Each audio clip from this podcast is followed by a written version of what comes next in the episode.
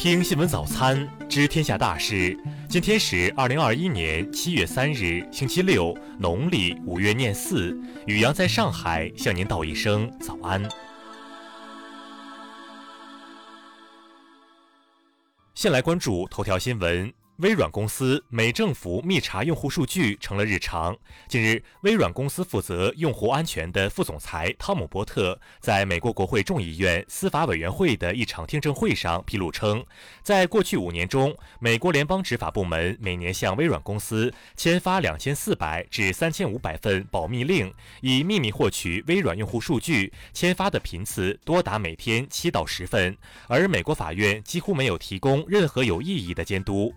伯特在听证会上说，微软这些云服务提供商经常收到像模板一样的保密令，这些保密令缺乏有意义的法律或事实支撑，很多根本不应该得到法院批准。最令人震惊的是，当美国联邦执法部门要查美国人的电子邮件、短信或是存储在云端的敏感内容时，这样的保密令成了例行日常。伯特表示，虽然现在披露出来的美国联邦检察官秘密获取记者和政客数据的事情让很多美国人感到震惊，但实际上监视的范围要广得多。伯特认为，为了解决这一问题，一个可能的办法是，美国政府应该终止不明确的保密令，并在保密令到期后告知调查目标。他说，没有改革、滥用权力的现象将继续发生，而且会在黑暗中发生。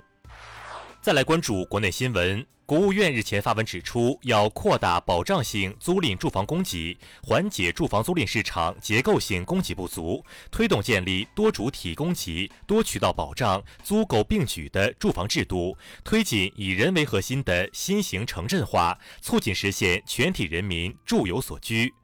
外交部昨日介绍，新冠肺炎疫情发生以来，中方在自身需求巨大、疫苗供应十分紧张的情况下，尽己所能向国际社会供应了四点八亿余剂疫苗，是世界上对外提供疫苗最多的国家。教育部、国家发改委、财政部近日联合发布关于深入推进义务教育薄弱环节改善与能力提升工作的意见，其中强调持续改善农村基本办学条件，有序扩大城镇学位供给，稳步提升学校办学能力。财政部、农业农村部昨日联合发布二零二一年重点强农惠农政策，其中提出继续实施玉米和大豆生产者补贴、稻谷补贴和产粮大县奖励等政策，巩固农业供给侧结构性改革成功。公安部昨日表示，户籍地居民出入境证件审批签发减少至七个工作日，惠及十三点六亿人次，为群众和企业节省办证办事成本约四百三十六亿元。经国务院批准，日前财政部下达全国妇联二零二一年低收入妇女两癌救助项目资金两万八千六百七十五万元，继续支持相关工作的开展，强化财政资金民生保障投入力度。商务部近日印发通知，要求各地加强对米面油肉蛋菜奶、方便食品等生活必需品的市场监测预警，全力以赴保障汛期生活必需品市场平稳运行。近日，交通运输部对幺二三二八交通运输服务监督电话月度考评排名后三位的重庆、海南、吉林进行约谈。约谈要求三省市交通运输主管部门提升幺二三二八电话运行管理水平和服务质量，推动幺二三二八整改工作落地落实。再来关注国际新闻。阿富汗国防部二日证实，美军和外国联军已全部撤离阿富汗最大军事基地巴格拉姆空军基地，该基地已被移交给阿富汗国防和安全部队。美国微软公司负责用户安全的副总裁日前披露称，美国联邦执法部门近年来向微软签发了约两千四至三千五百份保密令，以秘密获取用户数据，签发的频次多达每天七到十份。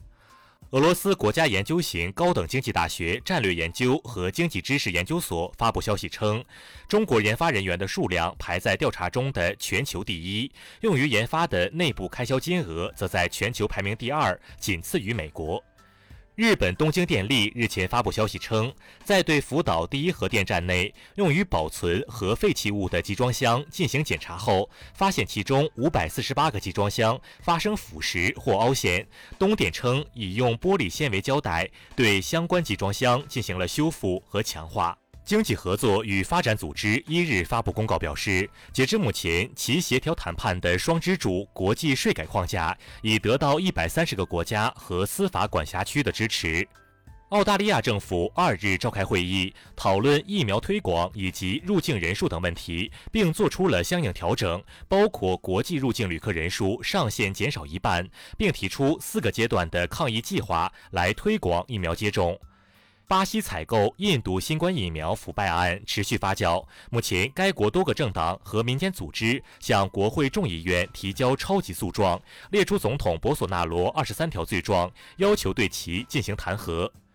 红十字国际委员会一日表示，愿在也门政府和胡塞武装之间进行调停，推进双方交换被俘人员的进程。克罗地亚总理一日表示，已准备好自二零二三年一月一日起将欧元作为该国官方货币。再来关注社会民生新闻。昨日是建党百年庆祝大会天安门广场景观向公众开放参观的首日，从早上八时开始，前往广场参观的游客络绎不绝。据悉，天安门广场保留的景观将开放到本月十五日。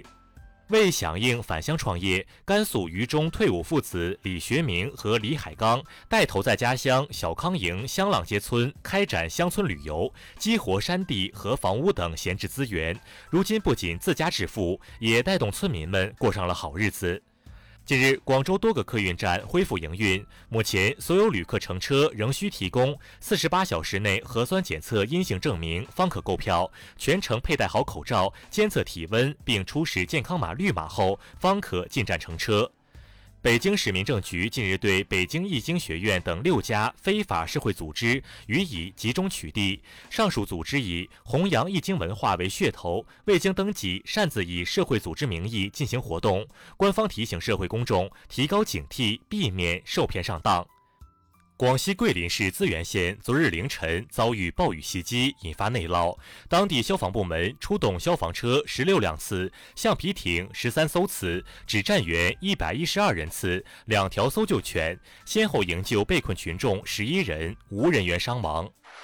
再来关注文化体育新闻。日前，外媒对欧洲杯八强球队中二百零五名球员所效力的联赛进行了统计，结果显示，英超球员占据了约百分之三十，意甲占百分之十八，德甲占百分之十二，而西甲只占百分之八点二。中国篮协昨日公布了东京奥运会中国女篮十二人大名单，邵婷、李梦、李月如、韩旭等名将悉数入选。近日，中国科研人员实现了速率达十八点八 G bps，至今最快的实时量子随机数发生器。这一研究成果为开发低成本商用量子随机数发生器单芯片奠定了坚实的技术基础。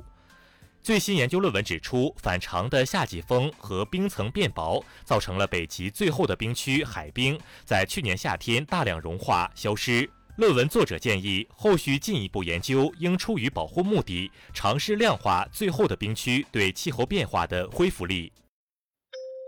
以上就是今天新闻早餐的全部内容。如果您觉得节目不错，请点击再看按钮。咱们明天不见不散。